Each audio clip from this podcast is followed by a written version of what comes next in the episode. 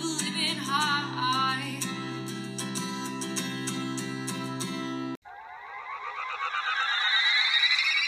You are currently listening to the High Cost of Living podcast. So, welcome back to the podcast, guys and girls. I hope you didn't miss me too much. Now, today's episode is fairly heavy.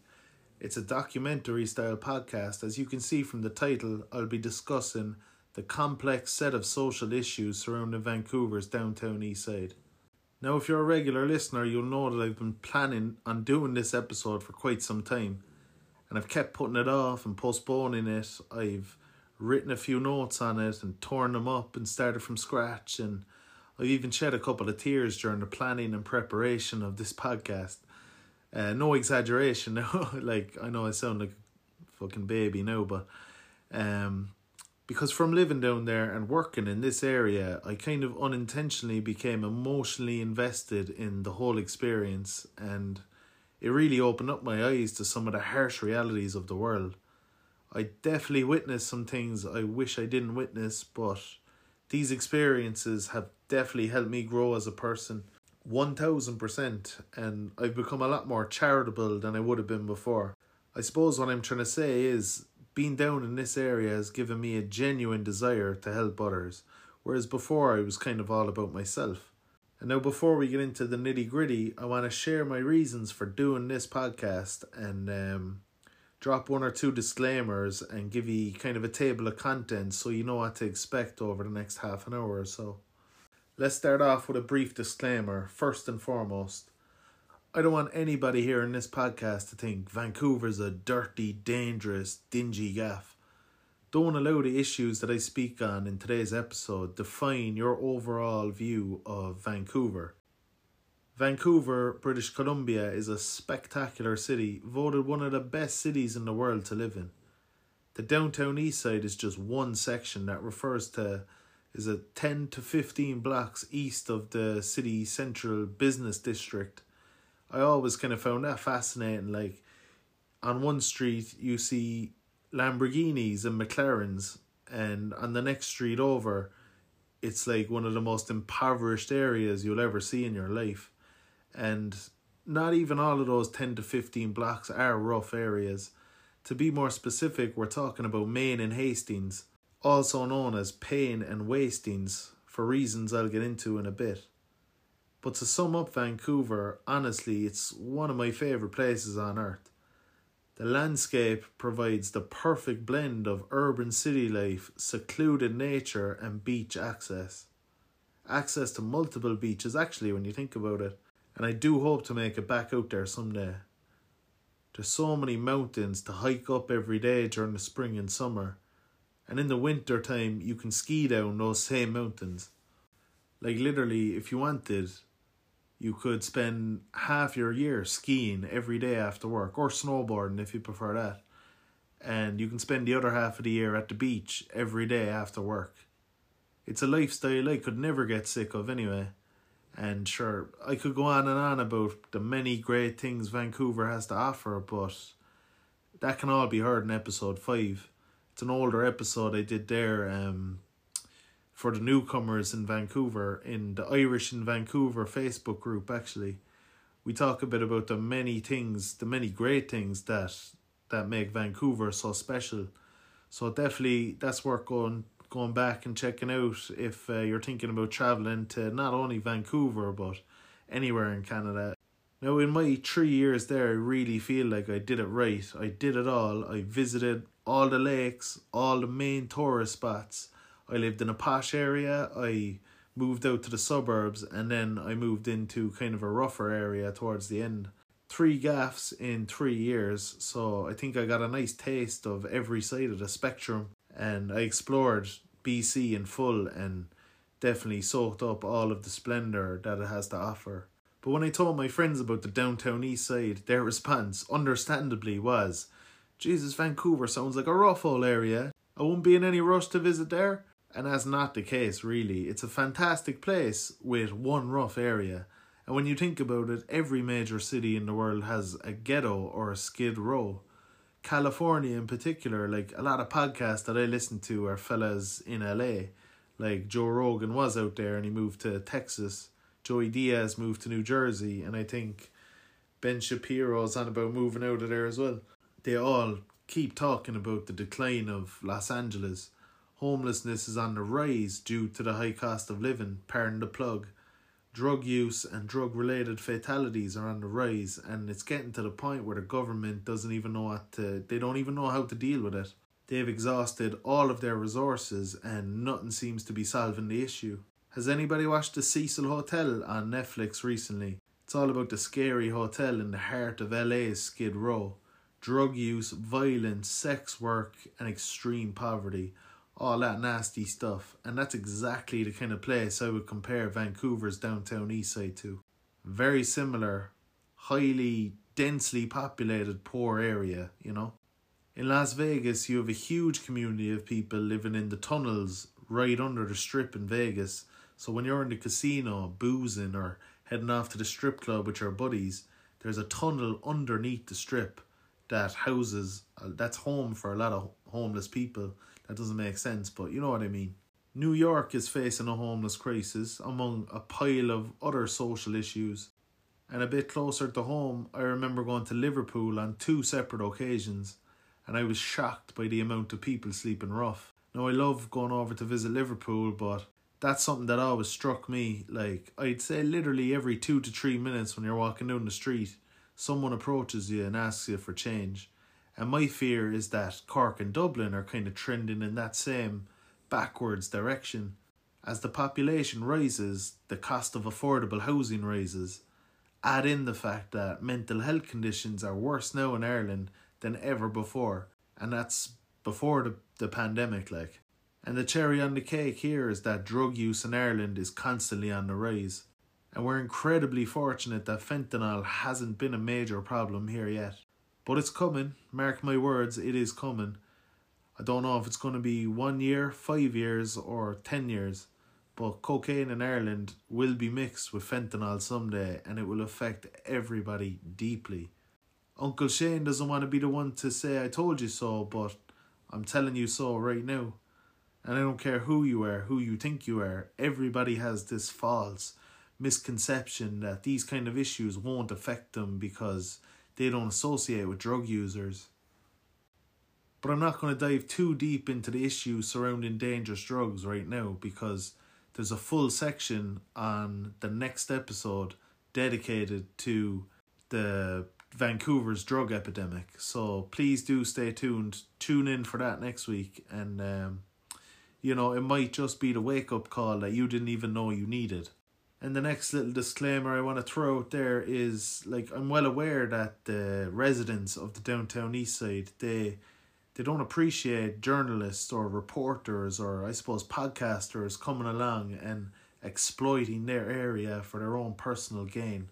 There are plenty of documentaries out there on like on YouTube and people are not very happy about it like people being put on blast, videotaping them in exchange for hot food or five bucks is it's hardly a fair deal, you know. I understand people want to document it, people want to tell the story, like myself, but I feel like it has to be done right and it has to be done respectfully. A lot of people claim to want to help, but really only care about their views or how many likes their shock value story is going to get them like, if you really want to help, you can go and volunteer down there. There are hundreds and hundreds of unsung heroes who give up their time to help out the less fortunate. They stand outside in the blistering cold, feeding people and assisting people in difficulty, like giving Narcan to people that are overdosing. These are the true heroes of the downtown east side. Like anybody that wants to pitch in is more than welcome down there. You might be asking yourself, so Shane, what did you contribute? well, firstly, as you know, I'm not there anymore, so there's not much I can do from this side of the pond. But while I was there, I can honestly say, put my hand on my heart and say that I'm proud of the charitable work that I did. I volunteered in soup kitchens. I've given out free weed to many people that couldn't afford it. Uh, we hosted some pizza parties at the place I volunteered we gave out Christmas hampers, and I personally donated between one and two grand of my own money. Now, admittedly, I didn't want to donate anything at the start. I was kind of being greedy, my greedy old self that most people would probably know me for. But the manager at work and a few of the staff at the time, we had this scheme where myself, the manager, and the rest of the staff would pool all of our tips at the end of each uh, shift. And at the end of the month, the tips are donated to an orphanage, specifically to children who lost parents to fentanyl. And like I said at the start, I was like, lads, I am a charity case myself. I can't afford to be donating tips. I have rent to pay, do you know what I mean? But um and as well as that I was pulling in about fifty quid a day. It actually broke my heart handing over that kind of money at the end of every shift. But as time went on, I saw firsthand where the donations were going and um I saw the benefit of our donations and I was genuinely more than happy to hand it over then. Like think about it, I have everything I need. Truly, like I can't complain. These kids have nothing. They have no family their parents just died of an overdose. They don't get any decent food at the orphanage. The place, the orphanage themselves that they're living in, is a dump. And it's not even their fault. That's the worst part of it. Like, they didn't put themselves in that predicament. So I definitely do feel like, you know, in the short time I was there, I definitely did my part. And um, why am I telling you this? Like, I don't want your respect. I don't want your acknowledgement. I don't want out, people out there to hear about my acts of kindness and think, oh, what a nice guy. I truly don't care about any of that. I am not tooting my own horn here at all. I'm only saying this because I don't want people thinking that I'm capitalizing off their misfortune for the sake of my own podcast. No, like that's not the case here. I've spent months helping people out in the downtown east side and not posting it on social media to show everybody how nice I am. what a nice guy Shane is. I think that's that's kind of the sign of a weak, insecure individual, and that's that's not me. The charitable act that I am most proud of, however, is being a friend to those that needed one. Honestly, everyone knew our name down there. We would walk through the streets, and um, myself and Lee, you know, we were like local celebrities at one point, and it made us feel good. It led to us forming genuine friendships with people of the street. And the ones that didn't know my name would say, Hey Irish! I was known as the, the Irish bald guy. people would visit me at the shop like three or four or even five times a day just to tell me about their day or keep me posted about their wheeling and dealing going outside going on outside the door. And some guys would wait outside for me after work and you know when the shop closed they'd walk me to the bus stop just to get a 10 or 15 minute bit of socializing in before they wandered off into the night. And uh, I never felt the threat of danger. Like these guys were escorting me off the street essentially. They were serving as security because at the shop, myself and the rest of the staff were kind of seen as um, like a friend of the street, a part of the community, and that came with a certain level of protection being my personal security guard gave these guys something to do. It gave them a sense of purpose in exchange for a few laughs. I'd always give them a few grams of weed and um, I'd give them leftover pizza or something like that, you know. I would slowly start to build up a friendship with these guys, and then one day, all of a sudden, boom, they're gone, never to be seen again. And in these cases, it's safe to assume that they died of an overdose or they got killed in a violent dispute with another street resident, or best case scenario, they went to jail. But when I see a friend of mine's face on a missing person poster, it's safe to assume that they've perished. And when I say friend, it's not a friend, it's like a favorite customer. Do you know what I mean? It's not like we're going out for pints or anything like that, but it's a guy you're friendly with through work, that kind of thing. And then you see them on a missing person poster and you're like, damn, and then it would kind of hit me like as I'm going to bed at night. I'd be laying in bed and I'd suddenly remember a joke that they cracked at the bus stop or a story that they might have shared with me on the walk down to the bus stop. Young guys too, like hilarious lads with an insanely good sense of humor, like good banter. I used to think like how are these guys homeless? Like he this guy could have had a career in stand up comedy. Such a waste of talent and sad loss of life to addiction and to the streets. Like most of my tales from the downtown east side do have a sad ending, unfortunately. But that's kind of it for my disclaimers. The stories that I tell here today are all from my own personal experience. They're all 100% factual. I haven't added any extra spice for shock value or made them more dramatic for the sake of the podcast. No, no, no. All views are my own and they're not intended to offend anybody whatsoever. Many of the tales told here today will have graphic, disturbing detail, and um, maybe you shouldn't expose your children shouldn't be exposed to this kind of podcast. So, if you're washing the dishes and you've got a few kids flying around in the kitchen, or you're in the car with your with your youngins, um, I would say probably pop in some headphones, cause I don't want to be responsible for traumatizing your kids for life parental discretion is advised. You've got your warning, now let's get into it. So, what's the whole purpose behind this episode anyway? Why should anybody in Ireland care about what's going on, the other side of the world? One of the main purposes is to save lives. And I know that sounds far fetched, like, does Shane really think his stupid podcast is going to save anybody's life? Come on now. Just hear me out. There is a drug epidemic going on in Vancouver right now.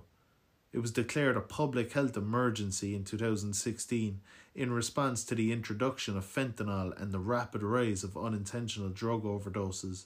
But like I said earlier, there will be a full section of this podcast dedicated to the drug crisis that doesn't just affect homeless people, it doesn't just affect hardcore drug addicts or it doesn't just affect Canadians, it affects our neighbours that are going over to Vancouver after the pandemic. It affects your niece or nephew who might be over there right now. It affects your son or daughter who may want to travel there in the future. So please do stick around and um, tune in to the next episode. Part 2, I will be discussing Vancouver's drug epidemic in detail. Now, there's also a concerning threat of human trafficking in the downtown east side and that's affecting girls and women that travel from all over the world to live in Vancouver. Also, the girls who are born and raised in Vancouver, and our own Irish girls who head out there every year, hundreds of them. But more about that later.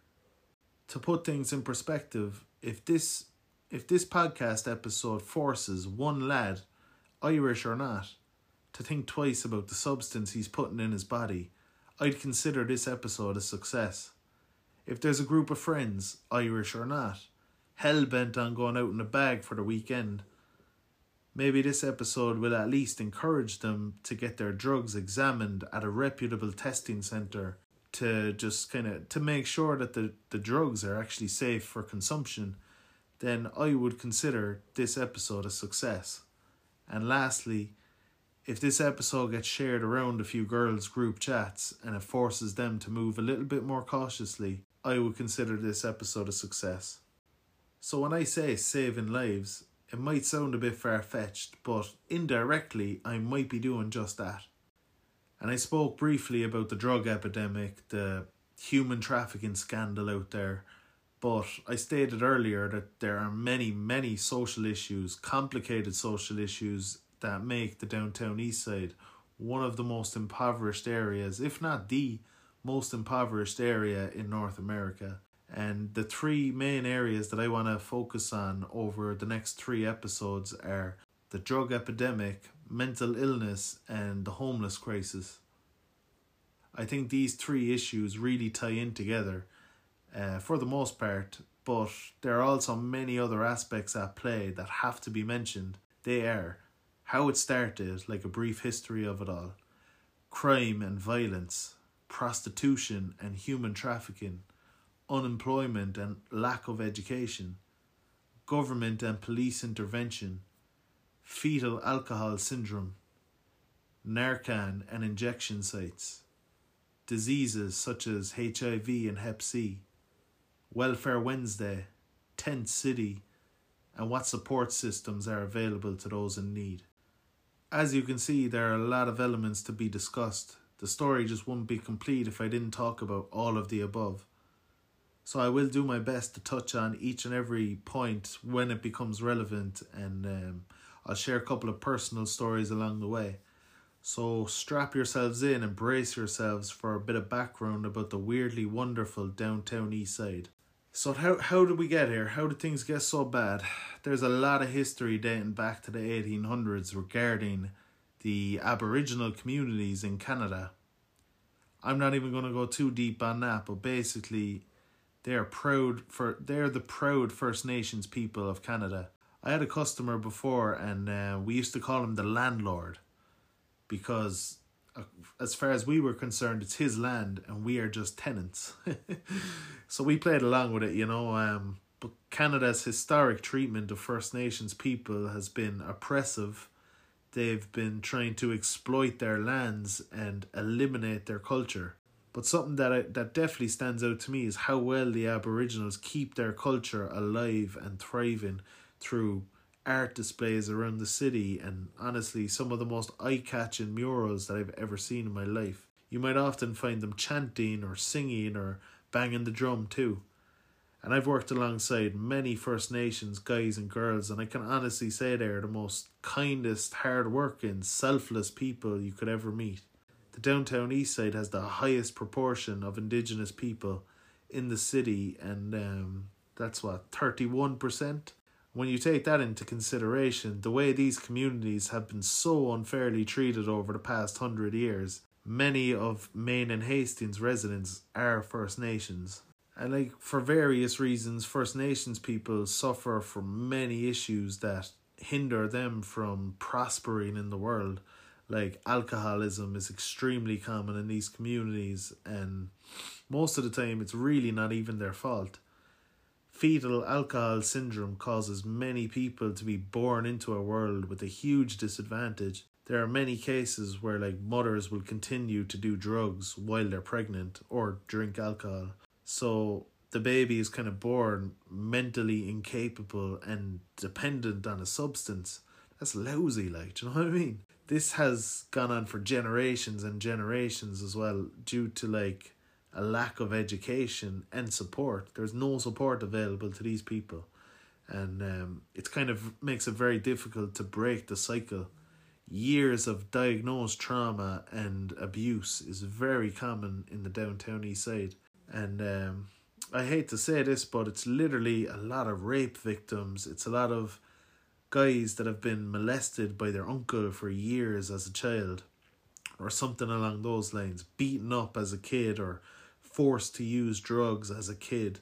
So, how do you deal with that? Like, you turn to drugs like heroin or crystal meth or crack or anything like that to numb the pain and escape reality. In many sexual assault cases, the abuser had been abused himself as a child, and that's common knowledge for anybody that's into true crime documentaries. Um, but it's literally a generational cycle that's prominent in the downtown east side. I'm not even generalizing or being stereotypical right now. Like, I've had conversations with Aboriginal people, and they've told me themselves how common it is. And I wish it wasn't true, but unfortunately it is. I wish that life was a level playing field and everybody was born with the same opportunities to excel. But sadly, that's not the case here.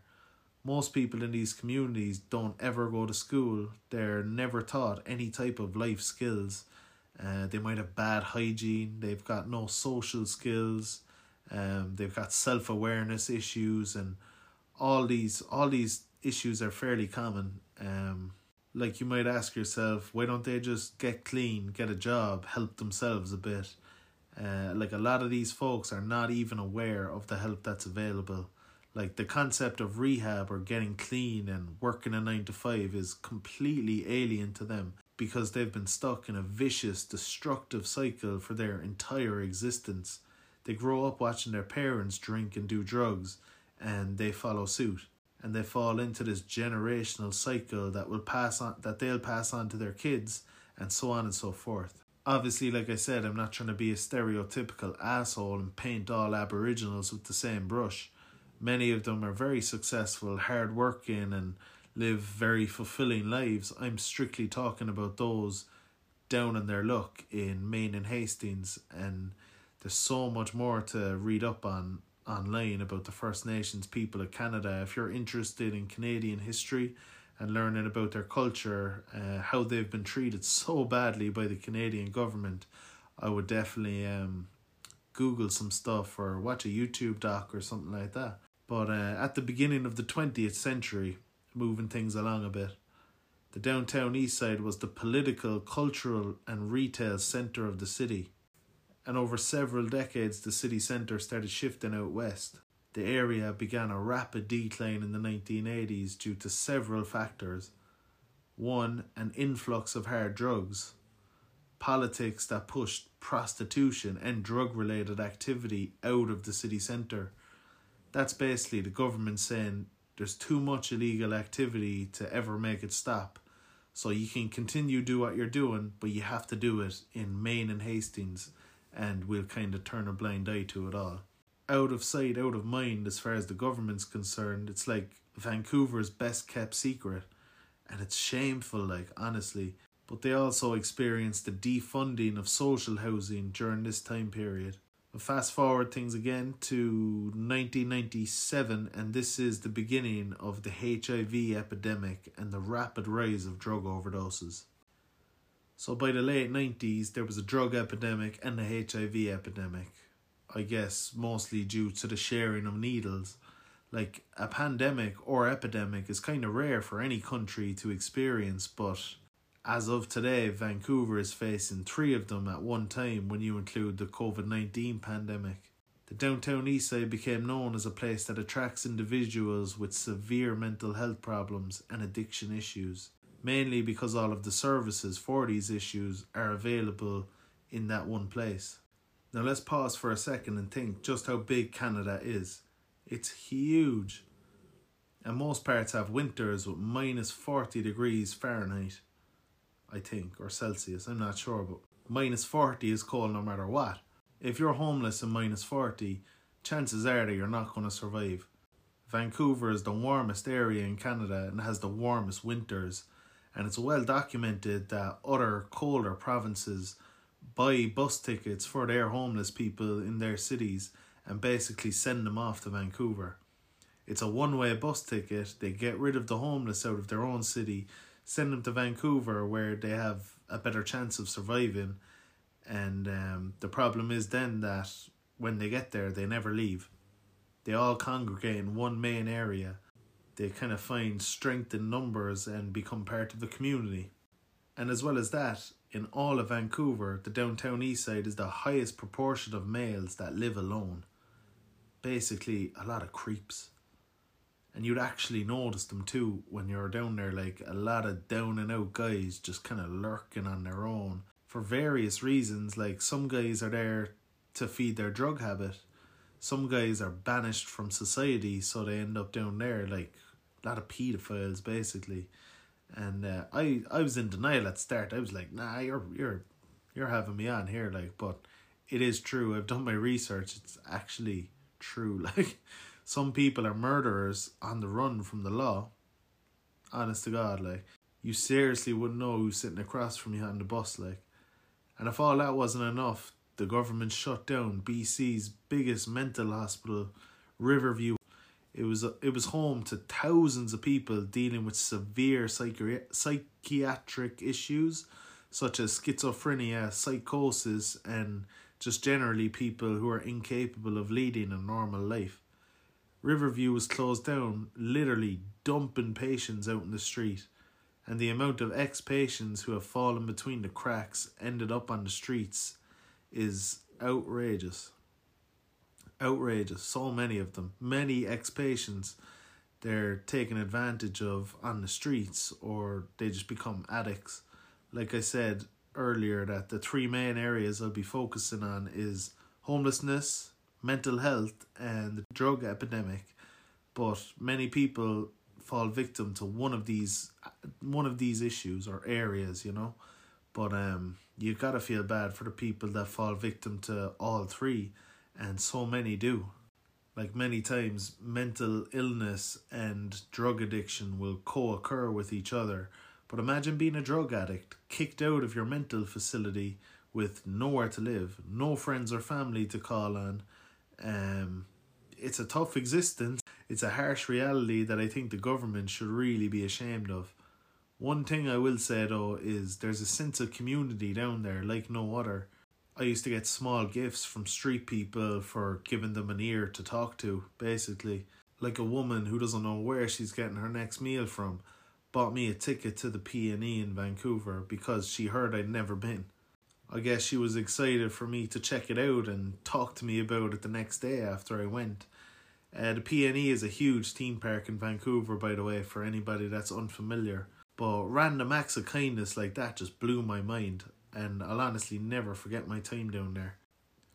So that's just a bit of brief history into how the downtown east side became what it is. And if I've left out any key information, please do let me know. I'm sure there'll be one or two Karens onto me anyway, one way or another. Um, but I think I'll leave it there for now and continue this discussion in the next episode. There's going to be a part two to this, and um, I'll touch on all those key points that I mentioned earlier. But to be honest, I could actually make a full podcast series about all this stuff. In fact, there is a few podcasts out there that cover this stuff in more detail. A new one called um, Vancouver, the Beautiful and Ugly. Give the host Mark a follow too on Instagram. I really like his content. Just search Vancouver True Crime on Instagram and you'll find him. He posts all major true crime stories in Vancouver and most of them are related to the downtown east side. You'd you'd actually be amazed with the amount of drug related crimes, pedos, uh, missing people, stabbings, all that kind of stuff it's really mind blowing stuff, and he's doing a fantastic job down there, bringing awareness to these kind of issues. I just wanted to tell my own version and kind of cram it into two or three episodes, so I'm going to close the episode by sharing a short story that has no real meaning. I just wanted to like paint a picture with words, and um, we'll pick it up then again in the next episode. So picture this: I'm at work in the heart of Main and Hastings. It's about half seven, and it's just starting to get dark. The shop is quiet. I'm starting to clean up and do my usual closing duties. Suddenly, a middle aged native man storms into the shop, crying out for help. He had been stabbed in the alley next door to the shop, a notorious alley that I urged nobody to walk down. Even the police are known to avoid this alley. Because we're a multi million dollar cannabis dispensary, we don't want to be liable for this guy's death and forced to shut our doors. So our door guy says, Sorry, bud, you can't die in here. You're getting blood all over the floor. Blood that I would have to mop up later on. So the poor guy goes out on the loud street to look for help and doesn't get it. Within 15 minutes, the cops come into the shop and tell us that this is a crime scene. Ask all the customers to leave and close up immediately. I guess the guy bled out right outside the shop and died. So they start putting up yellow tape around the shop, like something you'd only see on TV. We couldn't leave because we were witnesses. We had to give a statement, but it was really nothing substantial. We only witnessed the guy after the fact. I didn't actually see it happening, so after an hour or so, they did let us go. I duck under the yellow tape, start heading for my bus. To my left, there's a small group burning the tinfoil, shooting up. To my right, there's a woman taking a number two. Across the road, there's a few wheelie bins on fire and huge amounts of people standing around them for heat, all wheeling and dealing. As I walk down the street, I'm blinded by the smoke from a flare gun. Multiple shots let off from I don't even know what direction. Day is turning to night, and that's when the wolves come out. The street is loud, it's chaotic, and the smell of feces is unbearable. A man was stabbed to death here an hour ago, and I feel like the whole street has already forgotten about him. People don't care, they're numb to the pain because it's such a regular occurrence. But I didn't forget. I looked that man dead in the eye minutes before he bled to death. Society would see him as another statistic, but when I saw him, blood drooling from his mouth. I saw a son, I saw a brother, maybe even a father, a man whose potential was about to be wasted. All of his hopes and dreams were about to die on that sidewalk with him. And the worst part is is that this wouldn't be my only time witnessing something like this. These kind of incidents would become like a weekly occurrence almost. Domestic disputes, stabbings, overdoses, and random acts of violence. Every day in the downtown east side.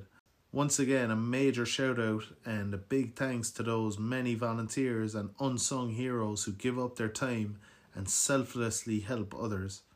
I don't think they get enough respect.